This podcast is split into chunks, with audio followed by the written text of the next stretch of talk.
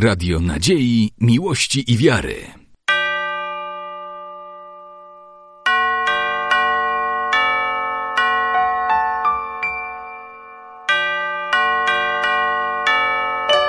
Radio Ortodoksja. Witam Państwa bardzo serdecznie. Środowe, piękne, słoneczne popołudnie. Audycja Pytanie do specjalisty trwa. Naszym dzisiejszym gościem jest pani profesor Alina Kulakowska z Kliniki Neurologii Uniwersyteckiego Szpitala Klinicznego w Białymstoku, konsultant wojewódzki do spraw neurologii naszego województwa. Witam panią profesor. Dzień dobry Państwu. E, rozmawialiśmy przez dwie ostatnie audycje o udarze, o czynnikach ryzyka. E, natomiast temat e, troszeczkę chyba częstszy, ponieważ spostrzeżenie takie spotkań ze znajomymi, nie tylko z praktyki, z gabinetu, ludzie dzielą się na takich, których kręgosłup boli, bolał albo będzie bolał. Panie profesor, tak zacznijmy od tego, dlaczego nam jest kręgosłup potrzebny?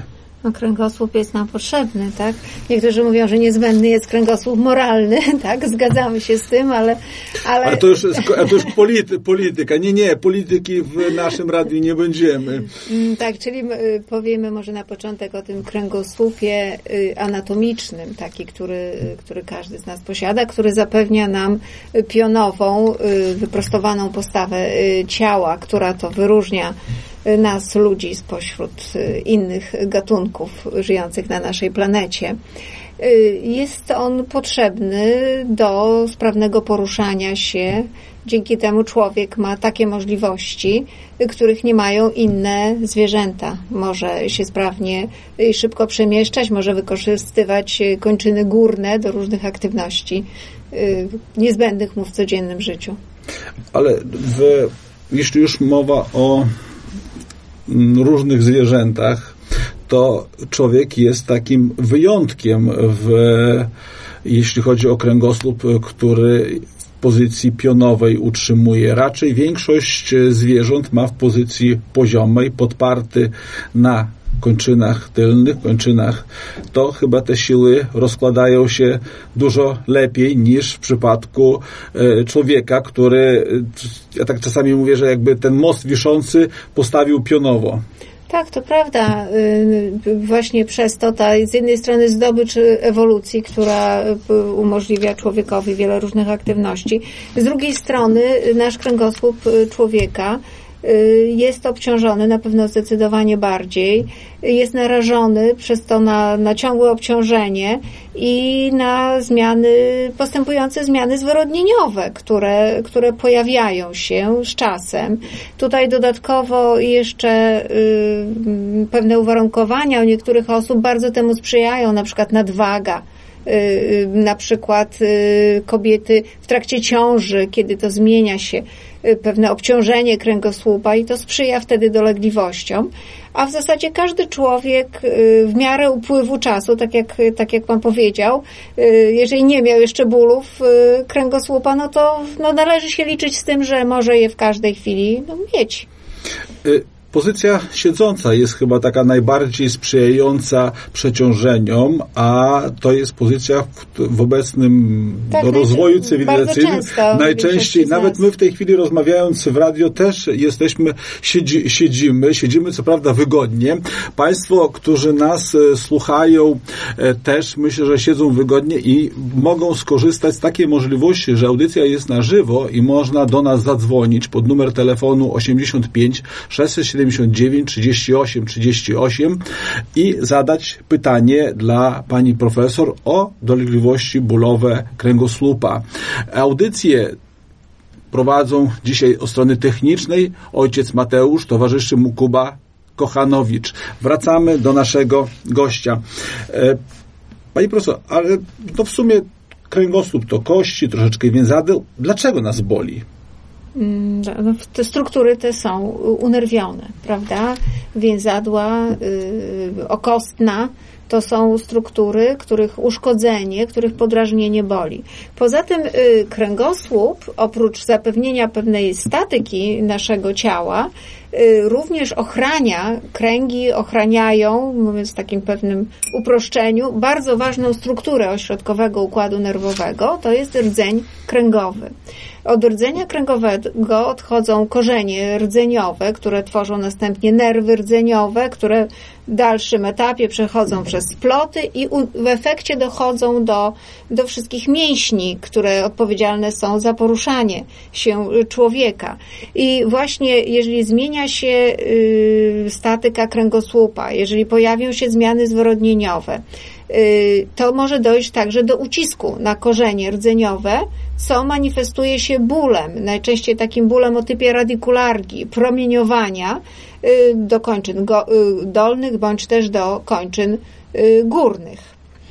No i dlatego nas to boli. Poza tym musimy wiedzieć jeszcze, że i myślę, że większość z Państwa zdaje sobie z tego sprawę, że kręgosłup to nie tylko kości. Tak, że kręgi pomiędzy kręgami znajdują się krążki międzykręgowe, czy popularnie nazywane dyskami, które są takimi y, amortyzatorami, y, y, dzięki którym te, te kręgi mogą się, że tak powiem, sprawnie, tak nieco, możemy się zginać, tak, do boku, do przodu, do, do tyłu.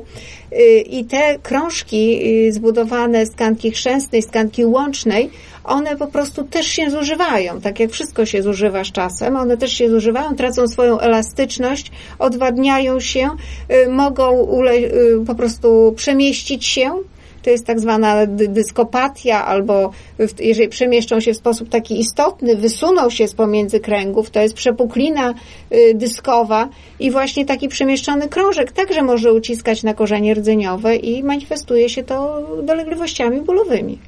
Częściej pacjentów y, dotykają dolegliwości kręgosłupa y, dolnego czy górnego? No częściej, y, najczęstszy odcinek, który jest zajęty, to jest ten ziowo-krzyżowy, czyli ten bóle krzyża tak zwany, ten dolny odcinek kręgosłupa.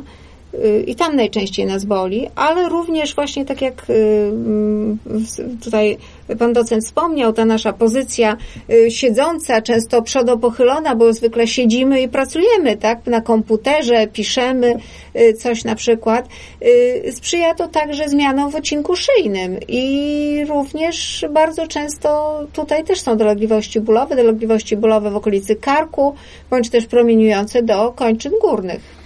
To też ostatnio mm, troszeczkę doniesień medialnych, bardziej nie tyle naukowych, co medialnych, e, co dolegliwości bólowe mm, u młodzieży, tak zwany zespół karku smartfona. No tak.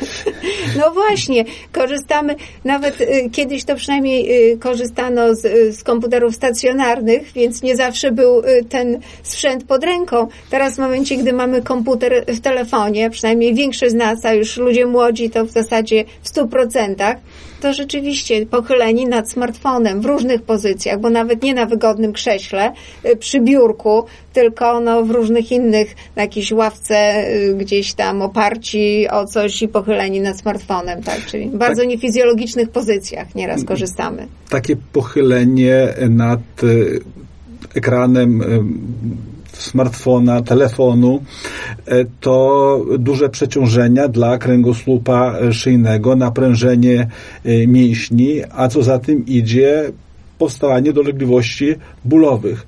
Czy można temu jakoś zapobiec? No, zapewne tak, przez ograniczenie y, pewnej właśnie, pewnych aktywności, które temu sprzyjają poprzez, y, poprzez zdrowszy y, tryb życia, poprzez znaczy ograniczenie czasu pracy, chociażby może to, może to nawet nie jest praca. No właśnie czasu chcia, korzystania, czasu korzystania, może tak powiedzmy, właśnie z tegoż przysłowiowego smartfona, czyli znalezienie sobie jakichś alternatywnych form spędzania wolnego czasu. Na przykład uprawianie sportu, wyjście na pływalnię, yy, pogranie w piłkę, spotkanie ze znajomymi i spotkanie w realu, a nie spotkanie właśnie w smartfonie. Ale bardzo często są obrazki przedstawiające młodzież siedzącą na przerwie, e, równiutko na ławeczce siedzą i nikt z sobą nie rozmawia. Ależ nikt... rozmawiają, tylko tyle, że nie, nie, nie w życiu rzeczywistym, a właśnie przez smartfony. No, no cóż, no cóż możemy powiedzieć? Nasze y, pokolenie y, inaczej się komunikowało, teraz jest troszeczkę inaczej. no, coś się zmieniło po prostu. Nawet w radiu rozmawiamy, a nie wysyłamy do siebie wiadomości poprzez telefon. Pani profesor, dolegliwości bólowe to jest najczęstszy objaw choroby zwyrodnieniowej kręgosłupa.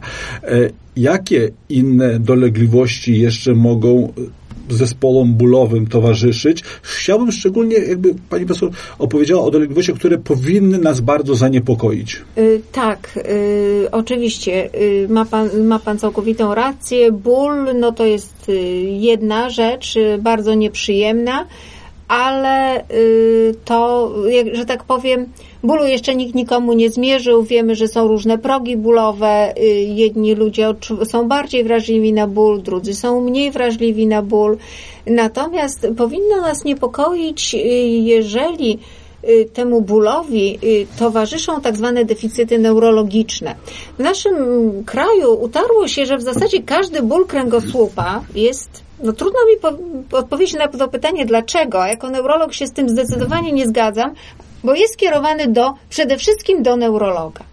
Y, Owszem, yy, uważam, że yy, szczególnie dolegliwości bólowe kręgosłupa, szczególnie jeżeli towarzyszą im bóle typu rwy, czyli bóle promieniujące do kończyn, krótko, krótko mówiąc, do kończyn dolnych, czyli rwa kulszowa, rwa udowa, bądź też do kończyn górnych, rwa barkowa, tacy pacjenci niewątpliwie powinni być zbadani przez neurologa właśnie po to, aby sprawdzić, czy nie ma deficytów neurologicznych, bo to jest to, co nas bardzo nie, powinno niepokoić. Ale jeżeli takowe deficyty nie występują, zaraz może powiem kilka słów, na czym one zazwyczaj polegają, tym niemniej, jeżeli takie deficyty nie zostaną stwierdzone przez neurologa, to proszę Państwa, neurolog nie jest lekarzem, który powinien zajmować się leczeniem zespołów bólowych kręgosłupa. Y, kręgosłup y, niezależnie od tego, że jest bardzo ważnym elementem naszego ciała i ochrania y, rdzeń kręgowy, to nie jest częścią układu nerwowego, tak? Y, leczenia, leczeniem dolegliwości bólowych kręgosłupa bez deficytów neurologicznych powinien zajmować się lekarz rodzinny, lekarz rehabilitacji, specjaliści rehabilitacji w sensie fizjoterapeutów. A jeżeli to nie skutkuje, jeżeli dolegliwości nie ustępują, jeżeli występuje deficyt neurologiczny i leczenie zachowawcze nie przynosi efektu, ewentualnie po pogłębieniu diagnostyki w grę wchodzi leczenie zabiegowe. Ale wracając może do tematu, do pytania, co nas powinno niepokoić? Wspomniałam deficyt neurologiczny. Na czym to polega? Szczególnie jeżeli wystąpi deficyt, wystąpią tak zwane deficyty ruchowe czyli osłabienie, osłabienie kończyny, tak? Że zauważamy, że bólo, po, po pewnym okresie bólu dochodzi do ograniczenia sprawności kończyny, krótko mówiąc. Czyli na przykład mamy dolegliwości bólowe promieniujące do kończyny dolnej i po pewnym czasie y, widzimy, że dochodzi do ograniczenia ruchomości stopy. Tak, to jest najczęstszy taki deficyt. Opada stopa. Tak, pacjent nie może zgiąć grzbietowo stopy. Tak, nie może stanąć na piętach. Tak na przykład, czy też nie może stanąć na palcach. To, I to, to jest niepokojący deficyt. Zwykle temu towarzyszą y, deficyty czuciowe, które może są mniej niebezpieczne, ale też powinni, powinny wzbudzić naszą czujność, czyli zaburzenia czucia na jakimś tam obszarze kończyny, że inaczej czujemy, prawda, występuje tam często jakieś zdrętwienie, mrowienie, ale też inaczej zaczynamy czuć dotyk, czuć ból. Świadczy to o tym, że uciśnięty jest korzeń nerwowy, tak, i że zaczyna on być uszkodzony nie tylko podrażniony, bo jeżeli jest tylko podrażniony, bez uszkodzenia, to jest ból, właśnie ten promieniujący ból. A jeżeli dochodzi na skutek tego mm, przewlekłego drażnienia, ucisku do uszkodzenia, właśnie pojawiają się zaburzenia ruchowe i zaburzenia czuciowe. Niekiedy zdarza się, że dochodzi do tak zwanego centralnego wypadnięcia dysku, przepukliny centralnej, ucisku na rdzeń kręgowy, szczególnie w jego dolnym obszarze, na tak zwany stożek końcowy i wtedy może się to zamanifestować bardzo nagle takim no, znamiennym deficytem w postaci zaburzeń oddawania moczu i stolca. I to jest, to jest bardzo niebezpieczne. Jeżeli coś takiego wystąpi, jeżeli wystąpią zaburzenia oddawania moczu, oddawania stolca, zwykle to jedno z drugim się łączy, to jest to stan bardzo niepokojący i taki pacjent natychmiast powinien się udać do lekarza i, i naprawdę powinna być pogłębiona natychmiast diagnostyka w postaci zazwyczaj rezonansu magnetycznego i powinno być rozważane bardzo szybko ewentualne leczenie operacyjne. Do tych zaburzeń zwieraczy ja jeszcze dodałbym e, jeśli dolegliwościom bólowym kręgosłupa będą towarzyszyć zaburzenia potencji. Jest to też jeden tak. z elementów, których może powinien zaniepokoić panów szczególnie. Zgadza się, no to jest ten obszar właśnie w rdzeniu kręgowym, który y, tak zwany stożek końcowy, czyli ten końcowy odcinek rdzenia kręgowego, tam są właśnie ośrodki odpowiedzialne za, za potencję, za funkcję zwieraczy. E, pani profesor, e, zgadzamy się my tutaj w radiu, że najważniejszym w e, leczeniu zespołów bólowych kręgosłupa jest rehabilitacja. Dlatego tak, też bardzo ważne. po naszym spotkaniu zaprosiliśmy do radia pana doktora Marcina Kura z poradni neurologicznej Niepublicznego Zakładu Opieki Zdrowotnej Kendron, aby opowiedział nam o rehabilitacyjnym, fizykoterapeutycznym leczeniu zespołów bólowych kręgosłupa. To jest zapowiedź kolejnej audycji, która dzisiaj będzie miała miejsce. Natomiast e, my mm, Chciałbym jeszcze podpytać e, o diagnostykę. Pani profesor wspomniała o rezonansie magnetycznym. Jakich badań pacjent przychodząc do specjalisty, do specjalisty neurologa może oczekiwać? Co my mamy pacjentom naszym do zaoferowania? Y, przede wszystkim przychodząc do specjalisty neurologa, pacjent może oczekiwać dokładnego badania neurologicznego, które pozwoli właśnie sprawdzić, czy występują jakieś deficyty neurologiczne, czy też nie występują. Bo w przypadku, kiedy jest to czysty deficyt y, bólowy, tak, czy tak zwany zespół bólowy y, kręgosłupa, bez żadnych deficytów neurologicznych, bez żadnego urazu w wywiadzie, to nie będzie błędem w sztuce niewykonanie nawet na pierwszej wizycie, nie zlecenie żadnych badań, a zaordynowanie pewnego leczenia y, zachowawczego, które zwykle polega na podaniu leku, leków, y, najczęściej niesterydowych przeciwzapalnych, na leczeniu spoczynkowym, i ewentualnym zleceniu rehabilitacji, tak? W perspektywie, na którą zazwyczaj w naszych warunkach pacjent powinien trosz, no, no, zazwyczaj musi troszeczkę zaczekać. Czyli na początek próba leczenia zachowawczego, farmakologicznego, leczenia spoczynkowego. Jeżeli to jednak nie przynosi y, efektu, y, to zazwyczaj y, tak się przyjęło, iż fizjoterapeuci podejmując się leczenia rehabilitacyjnego, chcą mieć jakiś głębszy wgląd jednak e, w tą w anatomię właśnie e, kręgosłupa i w zasadzie bez przeglądowego, przynajmniej badania radiologicznego, bez zwykłego, zwykłego zdjęcia radiologicznego Y, nie podejmują się tego leczenia, co ma swoje pewne uzasadnienie, bo nawet bez urazów jakichś takich istotnych u osób starszych po 70, 60, 80 roku życia zdarzają się złamania osteoporotyczne, które też bardzo bolą, tak, także no i rzeczywiście podejmując się rehabilitacji, y, fizjoterapeuta powinien wiedzieć y, z jakim stanem właśnie tego narządu ma do czynienia. Także to jest takie podstawowe badanie zdjęcie przeglądowe radiologiczne kręgosłupa. Y, jeżeli stan bólowy utrzymuje się y, mimo leczenia farmakologicznego, mimo rehabilitacji, bądź też jeżeli wystąpi deficyt neurologiczny, o którym mówiłam, i w grę zaczyna wchodzić ewentualne postępowanie chirurgiczne, no tu zdecydowanie trzeba pogłębić diagnostykę i takim badaniem z wyboru jest rezonans magnetyczny danego odcinka y, kręgosłupa. Y, no, badanie y, tomografii komputerowej wnosi znacznie mniej i w zasadzie ze względu na dużą dawkę promieniowania rentgenowskiego przy tym badaniu powinniśmy raczej unikać tomografii komputerowej na rzecz rezonansu magnetycznego, chyba że występują jakieś przeciwwskazania do wykonania badania rezonansu magnetycznego. Natomiast chciałam też jeszcze dodać, że w przypadku, w przypadku ostrym wystąpienia dolegliwości bólowych kręgosłupa bez żadnego deficytu neurologicznego, bez żadnej próby podjęcia leczenia zachowawczego, zlecanie od razu badania rezonansu magnetycznego no, w moim odczuciu nie, mija się nieco z celem, tak? Bo, y, bo jest duża szansa, że te dolegliwości mogą w krótkim czasie ustąpić.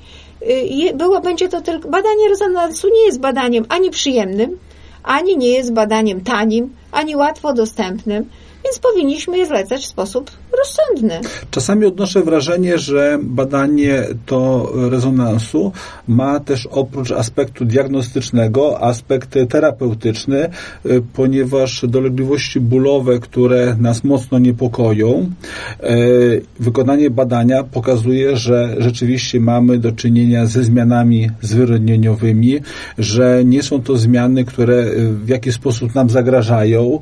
To zdecydowanie nas uspokaja i poprawia dalsze, skuteczność dalszego leczenia, czy rehabilitacyjnego, czy farmakologicznego.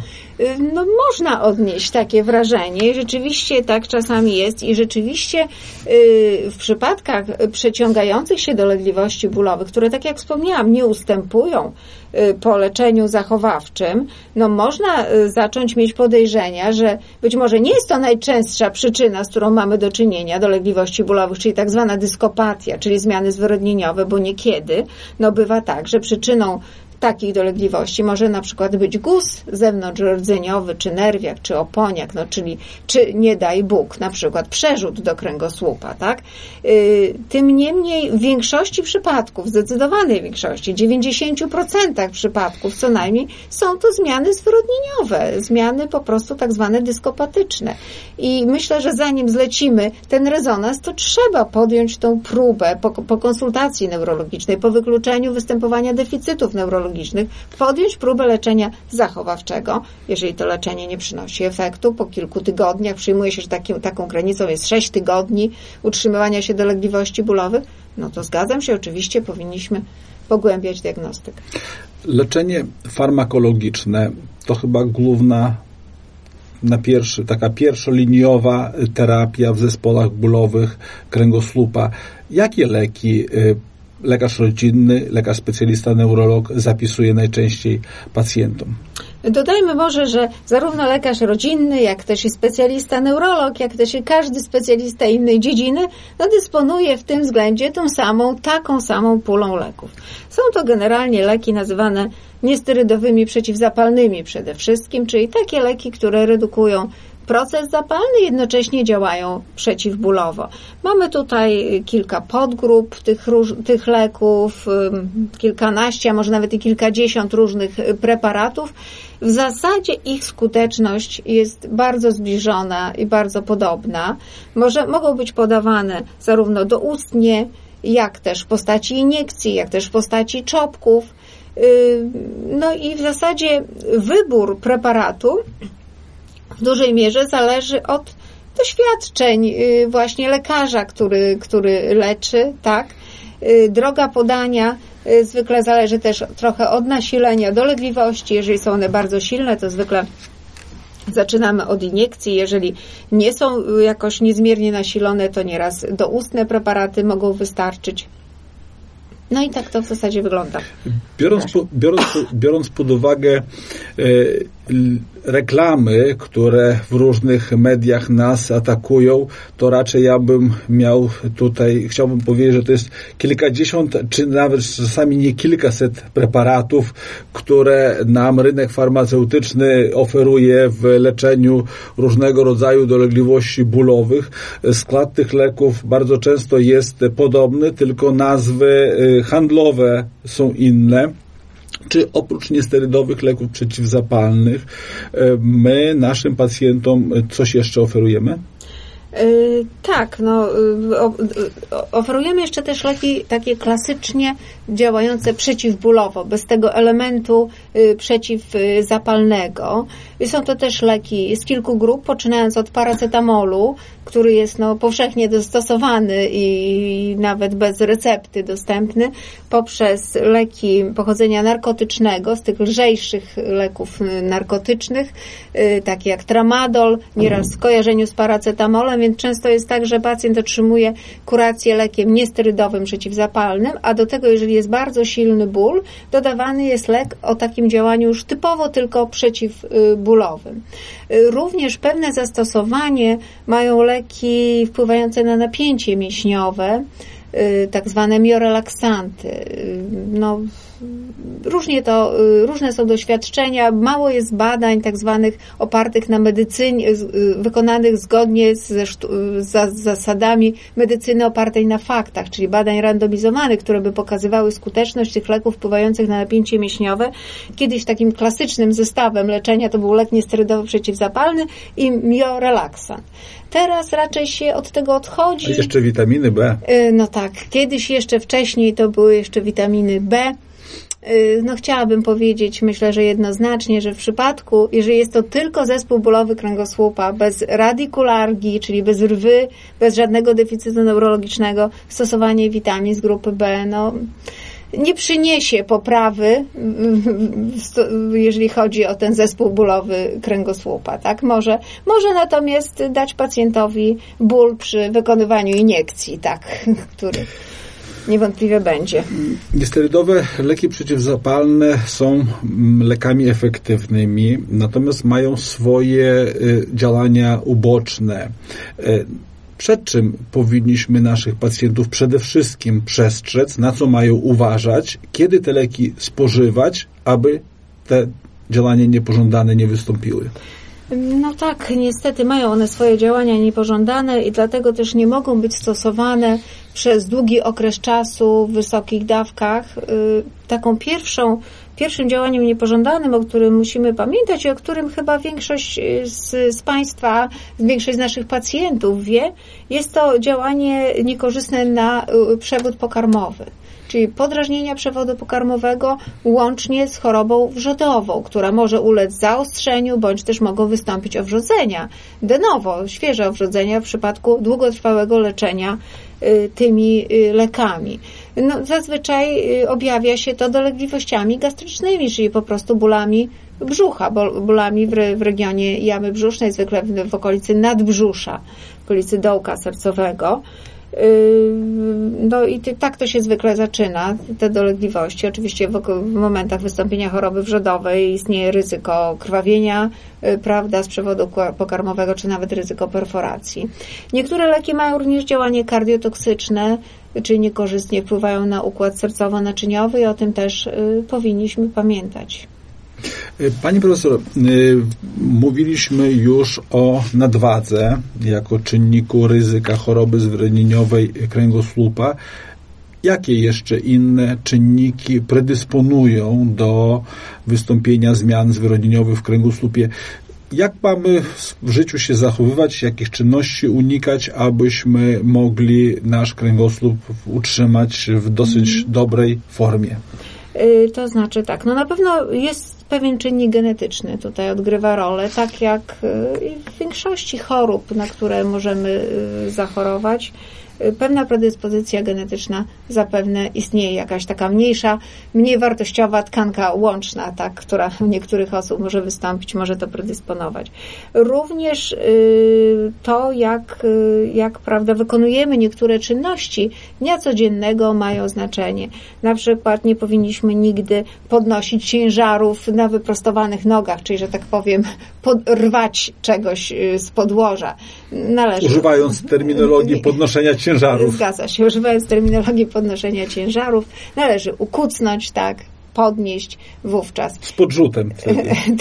No może bez podrzutu, ale w te, raczej w ten sposób. Są pewne zestawy ćwiczeń, które sprzyjają wzmacnianiu mięśni przykręgosłupowych, ponieważ kręgosłup jest otoczony mięśniami przykręgosłupowymi, które go wzmacniają, go stabilizują po prostu i ważne jest, żeby te mięśnie były prawidłowo rozwinięte, tak zwany gorset mięśniowy, aby on właśnie wszystkie kręgi trzymał stabilnie i, i prawda, stabilizował je właśnie i chronił przed... Y, Na temat gorsetu mięśniowego odpytamy pana doktora Marcina Kura. E, ja to zawsze jeszcze swoim pacjentom, bo wracam do nadwagi, e, mówię, że ile jest e, nadwagi. No wychodzi tam 25-30 kg i tak to brzmi tak nie do końca przekonuje, bo to tak nie nie widzi się tych kilogramów. Natomiast e, zwracam uwagę, proszę pani, proszę pana, to tak jakby pan na co dzień wędrował cały dzień od rana do wieczora z workiem cementu. Cały czas e, tyle worek cementu waży, 25 kg i spacerujemy z takim workiem, towarzyszy on nam wszędzie. Przy śniadaniu, w drodze do pracy, w pracy, w drodze z pracy, w domu. Cały czas my z tym workiem cementu wędrujemy. 25 kg nadwagi to nie jest dużo. No nie wiem, czy to nie jest dużo. To chyba jest dużo jednak. tak, ale y, przy przeliczeniach na BMI, to wbrew, wbrew pozorom nie jest to duża, duża wartość, która powoduje taki wzrost. To jest 5-8 y, punktów w skali BMI, czyli powiedzmy pacjent, który ma 32-33 BMI, czyli ma nadwagę już, tak. otyłość pierwszego, tak, tak. pierwszego stopnia, to jest tylko 25-30 kg. Tylko. Tak. I z takim woreczkiem cementu, cementu wędruje.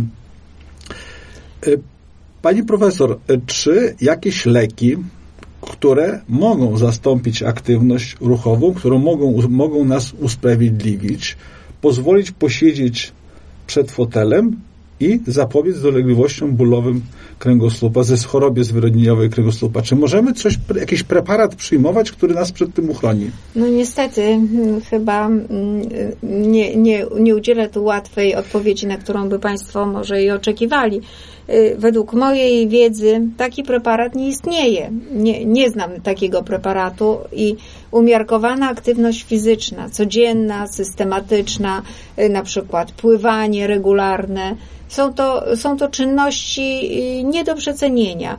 Y, są one potrzebne jako profilaktyka chorób sercowo-naczyniowych, o których już mówiliśmy. Są one także potrzebne dla prawidłowego rozwoju właśnie naszej mięśniówki, która między innymi sprzyja stabilizacji kręgosłupa, o czym wspomnieliśmy. Także aktywność fizyczna jest rzeczą niezbędną dla każdego człowieka, który chce zachować zdrowie aktywność ruchowa jako recepta z naszego spotkania. Zanim Państwo ruszą na spacer, aby aktywnie, zapraszamy teraz na krótką muzyczną przerwę. Po przerwie spotykamy się z panem doktorem Marcinem Kurem, a ja w imieniu swoim, jak również Państwa, dziękuję pani profesor Alinie Kulakowskiej z Kliniki Neurologii Uniwersytetu Medycznego w Białymstoku za udział w audycji. Dziękuję, do usłyszenia. Dziękuję bardzo. Radio Nadziei, Miłości i Wiary.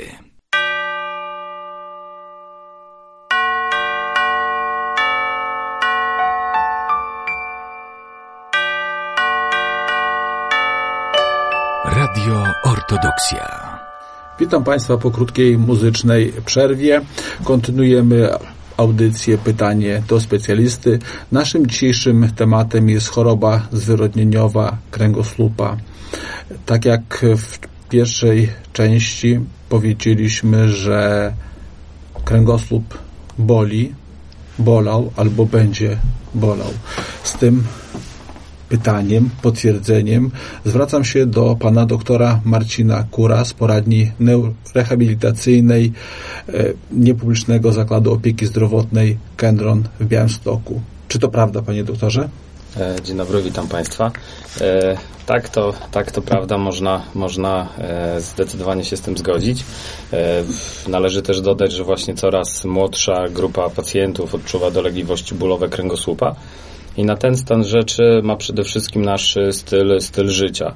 Na przestrzeni ostatnich 50, e, 100 lub 200 lat zdecydowanie zmienił się nasz styl życia. Kiedyś byliśmy zdecydowanie bardziej aktywni, aktualnie mamy bardziej osiadły tryb, e, tryb życia. Wykonujemy przede wszystkim e, mm, czynności e, o charakterze zgięciowym, czyli siedzimy, zginamy, pochylamy się do przodu. No i ma to wpływ na, e, nie tylko na kręgosłup, ale również na, na, na pozostałe stawy. Prawda jest taka, że oczywiście z choroba zwyrodnieniowa kręgosłupa, dolegliwości bólowe kręgosłupa e, spotykają głównie osoby starsze, natomiast zdarza się spotykać już dzieci w wieku nastoletnim, również z dolegliwościami bólowymi kręgosłupa. E, pan doktor e, prowadzi aktywny tryb życia? Staram się jak najbardziej.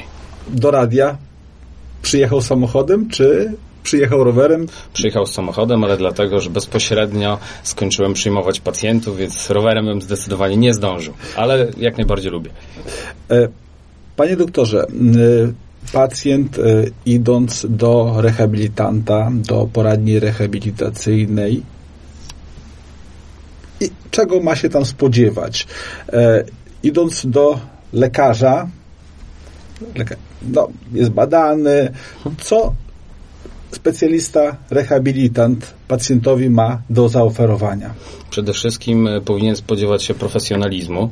E, mm, jeśli chodzi o grupę pacjentów, która przychodzi do fizjoterapeuty, jest mocno zróżnicowana. E, są, są to pacjenci, którzy przychodzą bezpośrednio do fizjoterapeuty bez badania lekarskiego oraz są to pacjenci, którzy przychodzą już po badaniu lekarskim.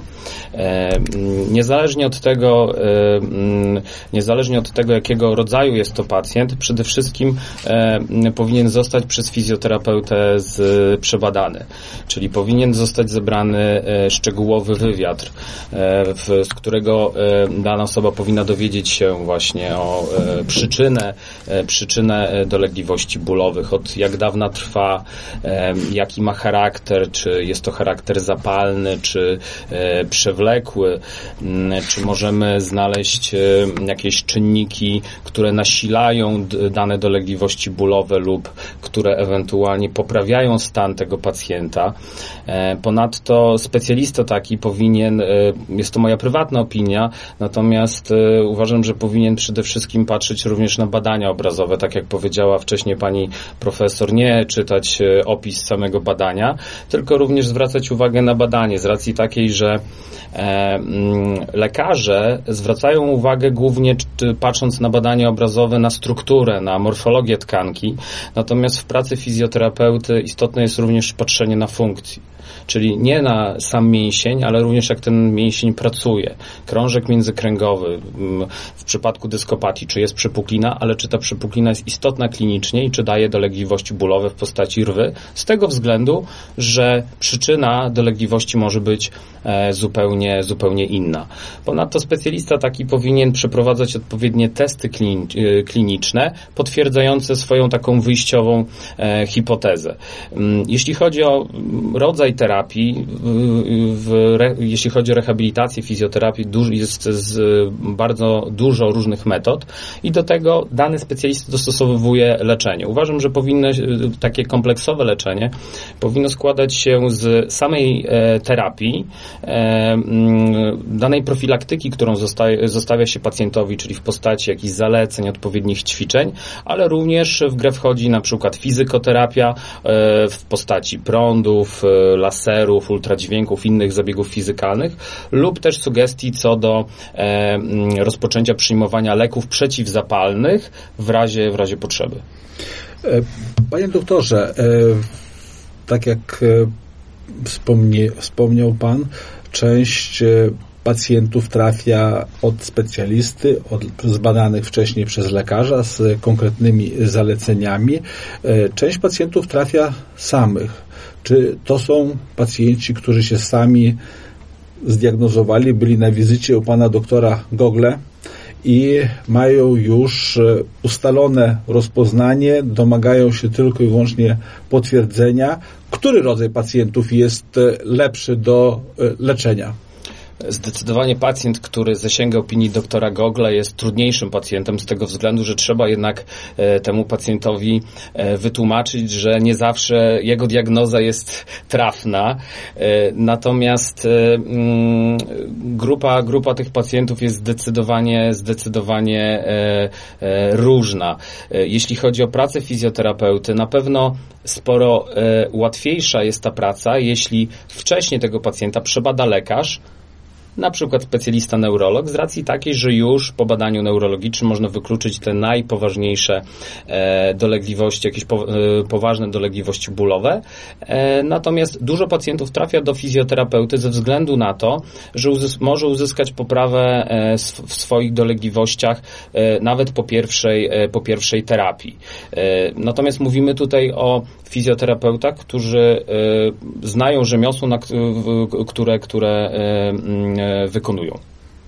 E, Przed wejściem na antenę zostałem zobowiązany do zadania pytania, bo zanim przejdziemy do terapii, zanim do ćwiczeń przejdziemy, po czym poznać dobrego fizykoterapeutę?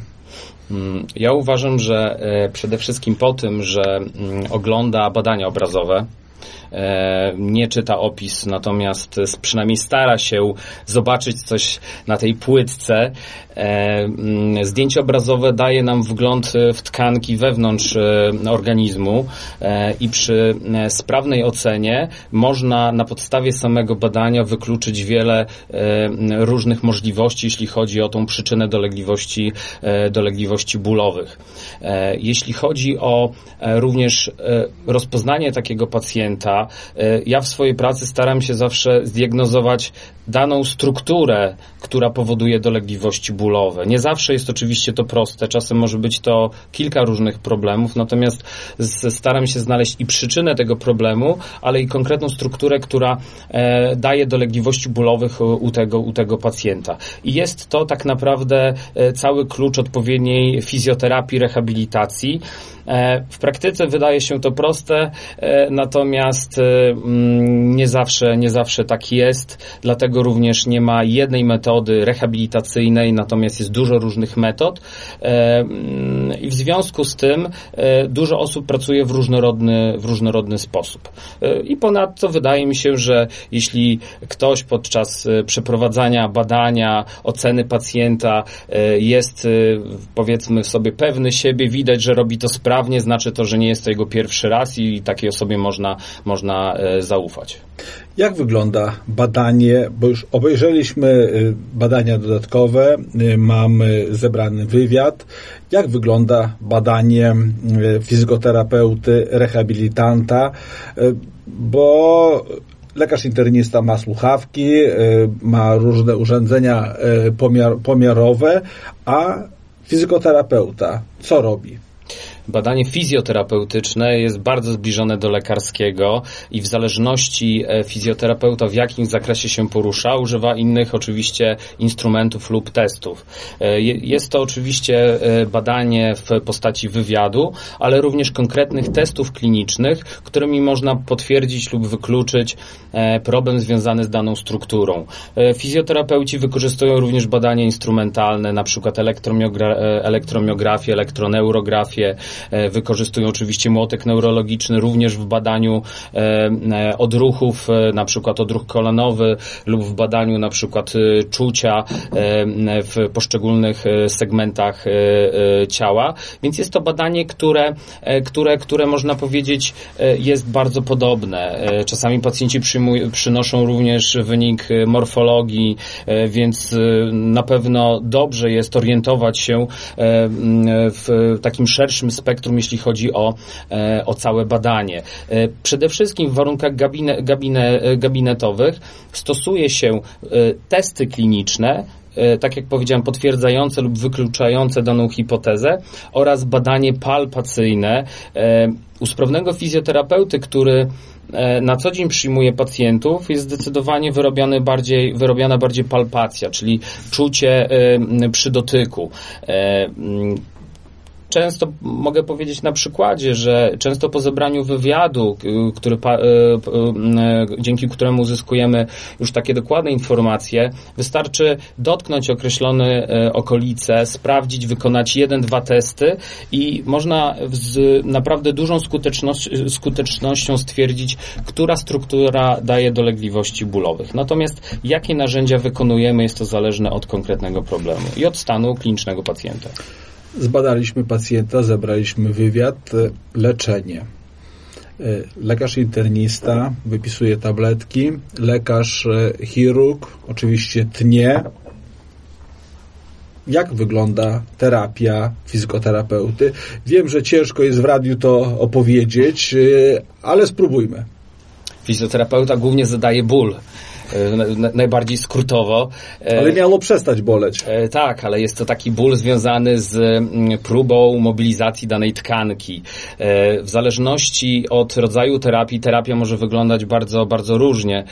Jeśli mówimy o jakimś klasycznym masażu, może być to bardzo delikatny, relaksacyjny masaż, jeśli mm, pacjent oczekuje bardziej rozluźnienia tkanek, natomiast w sytuacji, kiedy e, pacjent ma bardzo silne dolegliwości bólowe, e, czasem potrzeba zastosować innych technik. E, jeśli mówimy o tak zwanej blokadzie stawowej w kręgosłupie, czasem trzeba wykonać manipulację. Jest to bardzo krótki, silny bodziec celem odblokowania stawu. Jest to nieprzyjemne, natomiast jest to dolegliwość bardzo krótka.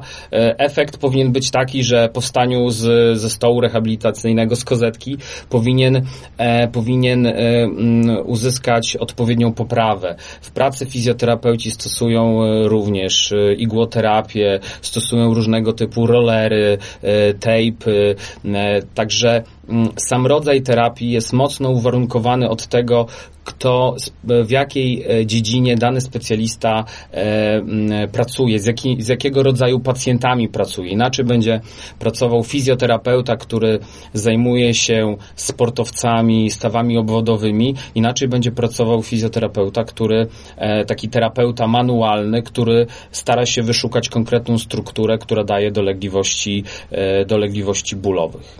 Pan doktor użył sformułowania tejpy. To brzmi troszeczkę tak e, niezrozumiale. Czy mogę prosić o przybliżenie? oczywiście, jak najbardziej. Taping medyczny są to takie, e, takie plastry, e, które... Kolorowe. Kolorowe, tak, tak. Tutaj część pacjentów uważa, że im ciemniejszy kolor, tym, tym mocniejsza siła oddziaływania. Natomiast stosowane jest to celem na przykład zmniejszenia obrzęku po jakimś urazie lub celem odciążenia danej struktury, na przykład przykład y, często stosują to tenisiści e, celem na przykład właśnie zmniejszenia dolegliwości bólowych po jakiejś małej kontuzji. E, to dotyczy stawów e, no nawet dużych, biodrowych, bar kolanowych, barkowych. Czy przy kręgosłupie też taping ma swoje zastosowanie? Mm, nie chcę się narazić społeczności fizjoterapeutycznej. Ja osobiście nie stosuję tapingu. Y, ale y, dlaczego? No, pracuję w inny sposób, dlatego z punktu takiego bardziej realnego zawsze staram się e, znaleźć i wyeliminować przyczynę, a nie leczyć na przykład tylko chwilowo objaw. Często przy dolegliwościach bólowych kręgosłupa w odcinku LS słyszymy zmiany w stawie krzyżowo-biodrowym. Co to za staw i dlaczego nam dokucza? Mm, e, staw krzyżowo-biodrowy jest to staw, który najprościej mówiąc łączy kość krzyżową z talerzami biodrowymi. E, jeśli chodzi o e, zmiany w tym stawie, jest to związane z, stricte ze, z zmianami zwyrodnieniowymi. E, które tworzą się tak naprawdę poprzez życie. E, Im jesteśmy starsi, tym mamy więcej zmian zwyrodnieniowych e, i nie uważam, żeby zmiany zwyrodnieniowe były czymś niezwykłym. Jeśli chodzi o problem ze stawami krzyżowo-biodrowymi, to w, jeśli chodzi o styl życia, który prowadzimy, czyli ten siedzący tryb życia, wpływa to na zaburzenie biomechaniki w kręgosłupie lędźwiowym i również w stawach krzyżowo-biodrowych, które bardzo często potrafią blokować się lub dochodzi do jakiegoś ograniczenia ruchomości, przez co wtedy kość krzyżowa względem e, talerza biodrowego ulega przesunięciu i może to nawet e, powodować e, tak zwaną rwę kulszową, może dochodzić do podrażnienia korzenia nerwowego i nie jest w tym wypadku powodem tego na przykład wypadający dysk, który, którego nie ma w rezonansie lub który jest widoczny. Mm, staw taki poddaje się właśnie terapii manualnej, E, celem właśnie poprawienia mechaniki ruchomości. Wtedy pacjent powinien z, e, odczuć ulgę w, w, w bólu, który, który odczuwa. Cały czas w spotkaniach przy dolegliwościach bólowych kręgosłupa e, przewija się takie hasło gorset mięśniowy. Co to jest takiego i dlaczego jest taki ważny? E, mówiąc o gorsecie mięśniowym, mówi się o mięśniach stabilizujących e, kręgosłup, e, który, które z założenia są zbyt słabe, żeby utrzymywać kręgosłup w odpowiedniej pozycji. Po raz kolejny nie chcę się narazić, natomiast ja osobiście nie wzmacniam mięśni u pacjentów. Jest to moja osobista opinia. Uważam, że u większości z nas gorset mięśniowy jest wystarczająco silny, natomiast problem problem dolegliwości bólowych jest związany bardziej z ograniczeniem ruchomości w poszczególnych stawach, mięśniach lub w innych strukturach e, kręgosłupa. E, mm, jeśli chodzi o poprawę mięśni, efekt przeciwbólowy wiąże się to zazwyczaj z tym, że osoba, która prowadzi siedzący tryb życia, zapisuje się na przykład na siłownię i nagle po 3-5 dniach uprawiania e, sportu odczuwa zmniejszenie dolegliwości bólowych. Wtedy określa się to terminem, że mięśnie te zostały wzmocnione, i dolegliwości bólowe się zmniejszyły. E, moja osobista opinia i zdanie w tym temacie jest takie, że pacjent nie odczuwa dolegliwości bólowych e, dlatego, że ma zbyt słabe mięśnie, natomiast odczuwa zmianę w dolegliwościach dlatego, że zaczął aktywizować się. E, I tu jeśli chodzi o aktualne badania naukowe, e, no to przede wszystkim sama aktywność, ruch, obciążenie jest e, istotne z tego względu, że zarówno krążki międzykręgowe, jak poszczególne stawy kręgosłupa, można powiedzieć, odżywiają się, są w lepszym stanie pod wpływem obciążenia, które jest jakby potrzebne do tego, żeby dane struktury odpowiednio pracowały. Natomiast oczywiście, jeśli ktoś planuje wzmacniać mięśnie kręgosłupa, y, jako aktywność jestem zdecydowanie za. Czyli jednak e, ruch, bo już się troszeczkę słuchając, że nie musimy dbać o nas gorszet mięśniowy, już się trochę przeraziłem, że Pan odwoła nam całą ideo, ideę naszych spotkań, e, gdzie zachęcamy do aktywności ruchowej, czyli jednak powinniśmy się ruszać. Zdecydowanie tak. Natomiast na pytanie e, w gabinecie, jeśli zadaje mi pacjent pytanie, czy powinienem ćwiczyć codziennie pół godziny z rana na materacu, na podłodze, Wtedy zazwyczaj odpowiadam pytanie na pytanie i pytam się wtedy, co pan, pani lubi robić? I wtedy na przykład pan odpowiada, że lubi chodzić, lubi jeździć na rowerze, lubi chodzić na siłownię, tańczyć, biegać. Wtedy odpowiadam, że w takim razie proszę pół godziny uprawiać daną aktywność. Czyli ważniejsza jest aktywność, nie rodzaj, jaki tak, Powinniśmy... chodzi tutaj przede wszystkim o obciążenia e, związane z naszym aparatem ruchu, czyli powinniśmy obciążać a nie odciążać. Tak samo jeśli chodzi o e, na przykład zalecenie pływania. Pływanie zdecydowanie jako aktywność e, jest dobra dla naszego kręgosłupa, natomiast nie zastąpi nam e, e, aktywności, podczas których obciążamy poszczególne stawy, również stawy kręgosłupa. W przypadku dolegliwości w kręgosłupie szyjnym, czy na coś szczególnie z punktu widzenia fizjoterapeuty powinniśmy my jako pacjenci zwrócić uwagę? Jeśli chodzi o samą zasadę, zasada jest bardzo podobna jak e, w przypadku odcinku lędź, e, lędźwiowo-krzyżowego. Chodzi tutaj o zgięciowy tryb, e, tryb życia. Powiem w ten sposób. Zdrowy odcinek szyjny kręgosłupa zależy w dużej mierze od odcinka lędźwiowego i odcinka piersiowego. Z tego względu, że jeśli będziemy mieli problem w odcinku lędźwiowym, wpłynie to na zmianę całej sylwetki i efektem tego może być problem właśnie w odcinku szyjnym. Natomiast jeśli chodzi o jakieś specjalne zalecenia, no to przede wszystkim właśnie ruch, oraz unikanie aktywności takich zgięciowych, uwaga właśnie na bycie długotrwałe w takiej, w takiej e, e, pozycji. Lekarze najczęściej pacjentom wystawiają jakieś zalecenia, recepty do domu. Czy fizykoterapeuci oprócz tego, że zadziałają manualnie, zastosują terapię, czy też zalecacie Państwo jakieś zadania domowe pacjentom do wykonania? Zdecydowanie tak. Wydaje mi się, że e, taka praca do domu dla pacjenta, profilaktyka jest e, koniecznym elementem do zmiany e, do, do, do trwałej zmiany jakby tej przyczyny dolegliwości bólowych. E, jeśli przychodzi pacjent z konkretnym problemem bólowym kręgosłupa, znaczy to, że jest jakaś przyczyna, poprzez którą doszło do powstania tego problemu. I taka praca domowa, aktywność jest nieodzownym elementem. Można być najlepszym fizjoterapeutą, terapeutą manualnym, osteopatą, natomiast jeśli pacjent w pewnym stopniu nie zmieni swojego stylu życia, dolegliwości, z którymi przyszedł, najprawdopodobniej e, wrócą. Natomiast jeśli chodzi o konkretne zalecenia, e, uważam, że różni specjaliści, e, w zależności od tego, jaką metodą pracują, dają konkretne zalecenia do domu dla pacjenta. Fizjoterapeuta, osteopata. Hmm? Jaka jest różnica? Osteopatia jest takim odrębnym e, zawodem medycznym, który od niedawna pojawia się w Polsce. E, swoją historią sięga Stanów Zjednoczonych końca XIX wieku. W Stanach jest to odrębny zawód medyczny.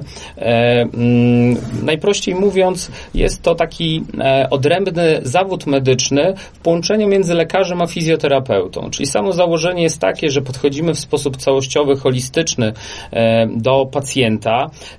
Cała terapia nie polega tylko na e, odblokowaniu stawu, ale również na e, poprzez odpowiednie techniki, e, dietę, pracę na narządach wewnętrznych wpływa się na wzmocnienie jakby wzmocnienie naszego organizmu do utrzymania homeostazy.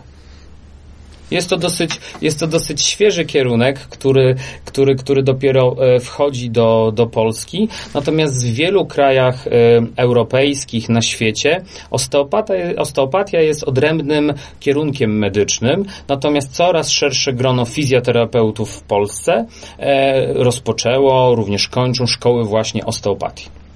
W podsumowaniu możemy naszym pacjentom, słuchaczom, przepraszam, ale już ustaliliśmy, że y, dzielimy się na tych, których kręgosłup y, boli, bolał albo będzie bolał, więc możemy powiedzieć pacjentom. Jedno drugiego nie wyklucza. Tak. Oczywiście.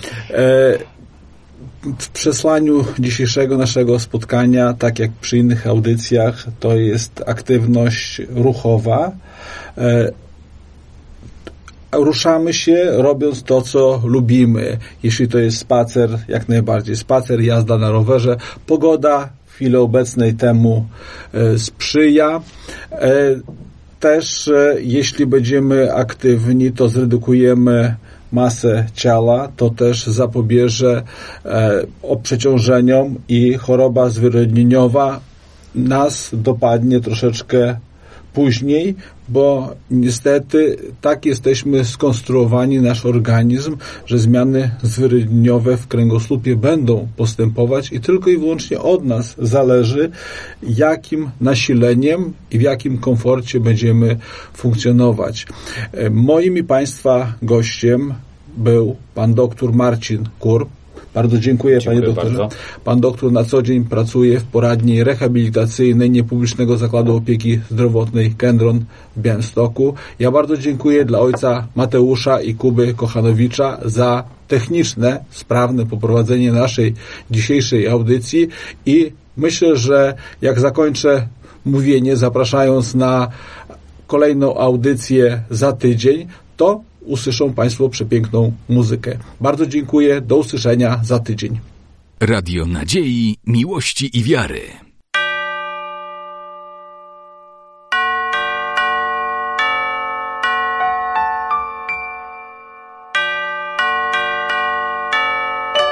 Radio Ortodoksja.